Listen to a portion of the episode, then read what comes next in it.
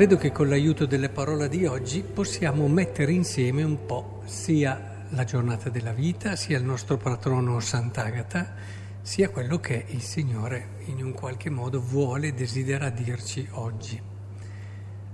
Perché dico questo? Perché leggendo così questo episodio della vita di Pietro, mi è venuto da pensare, guarda Pietro che bambino che è ancora. E poi, ripensando tutta la sua storia, si vede, anche se un po' a fatica, però la sua crescita, la sua maturazione.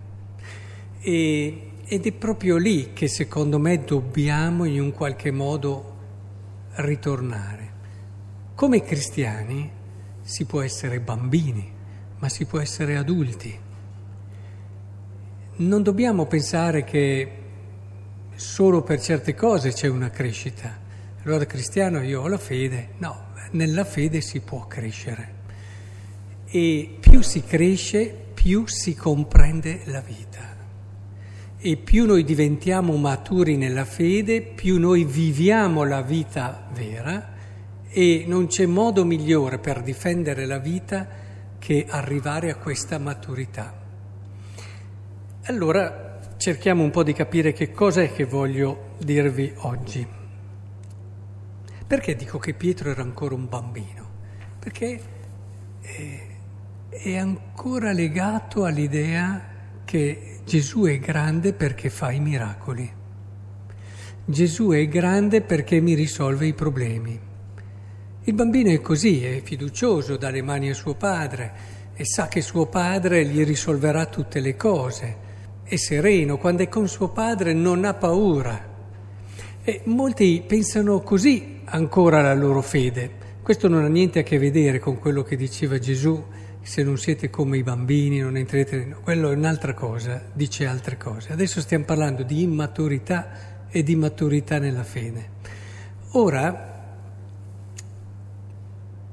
tutto il bel percorso che invece gli ha fatto fare il Signore, sappiamo che ha anche resistito Pietro, perché diceva quando Gesù ha predetto la, la sua passione, no, no, no, no, Gesù, qui non va bene, non è il Dio che, che immagino io, come non è il Dio che immaginerebbe un bambino.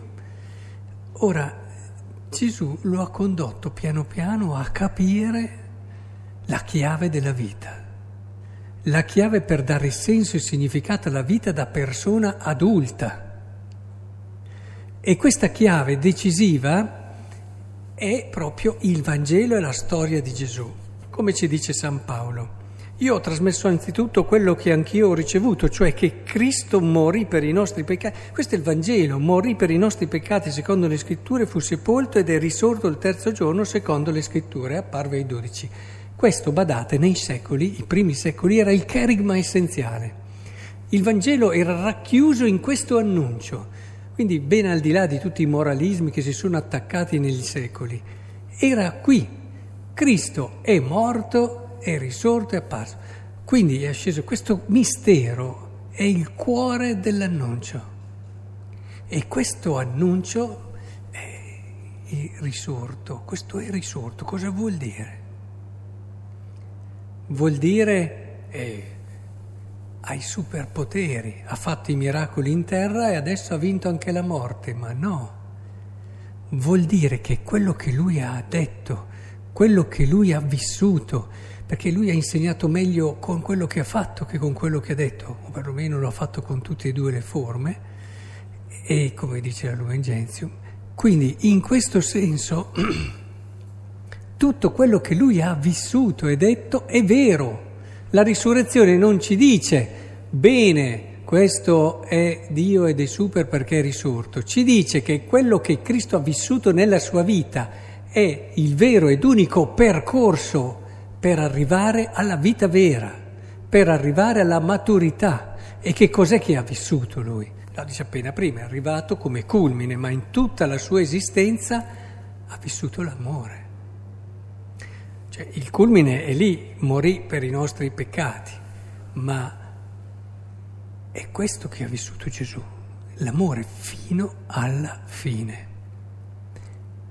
Che cosa vuol dire allora? Che la maturità che il Vangelo è preziosissimo perché ci permette, se davvero lo accogliamo e lo viviamo, di arrivare lì, all'amore. E con l'amore noi possiamo vivere tutto. Non c'è situazione che non puoi dire io amo. Non c'è situazione. E, è fondamentale che facciamo questo passaggio, questo passaggio perché ci insegna l'amore, Gesù, eh? Poi arrivano i psicologi, arrivano quelli che scrivono romanzi, ci sono anche i filosofi un po' ci hanno provato, ma l'amore ce lo insegna il Vangelo e l'amore ha il profilo, ha la sostanza della vita di Cristo.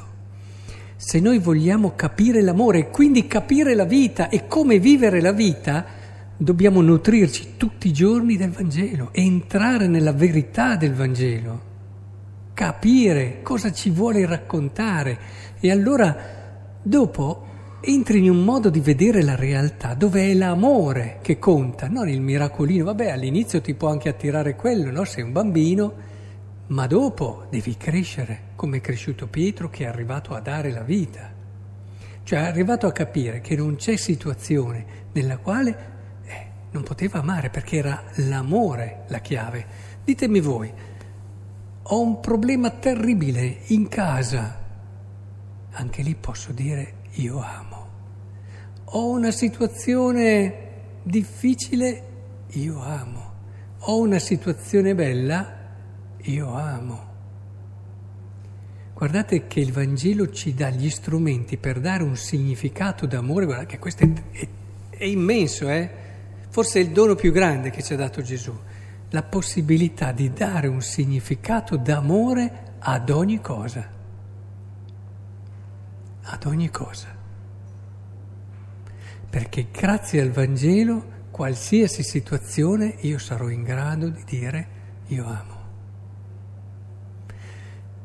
È chiaro che allora torna il bambino nel senso giusto. Diamo la mano a Gesù perché senza di lui questo io amo non lo riusciremo mai a fare. Eh?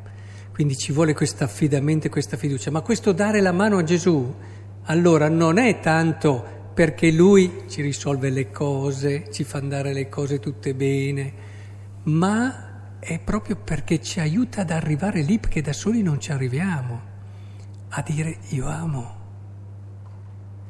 Li avete mai visti gli occhi di chi vive così? Io li ho visti, sono andato a trovare persone in prove terrificanti. Ma quanta pienezza di vita c'era lì.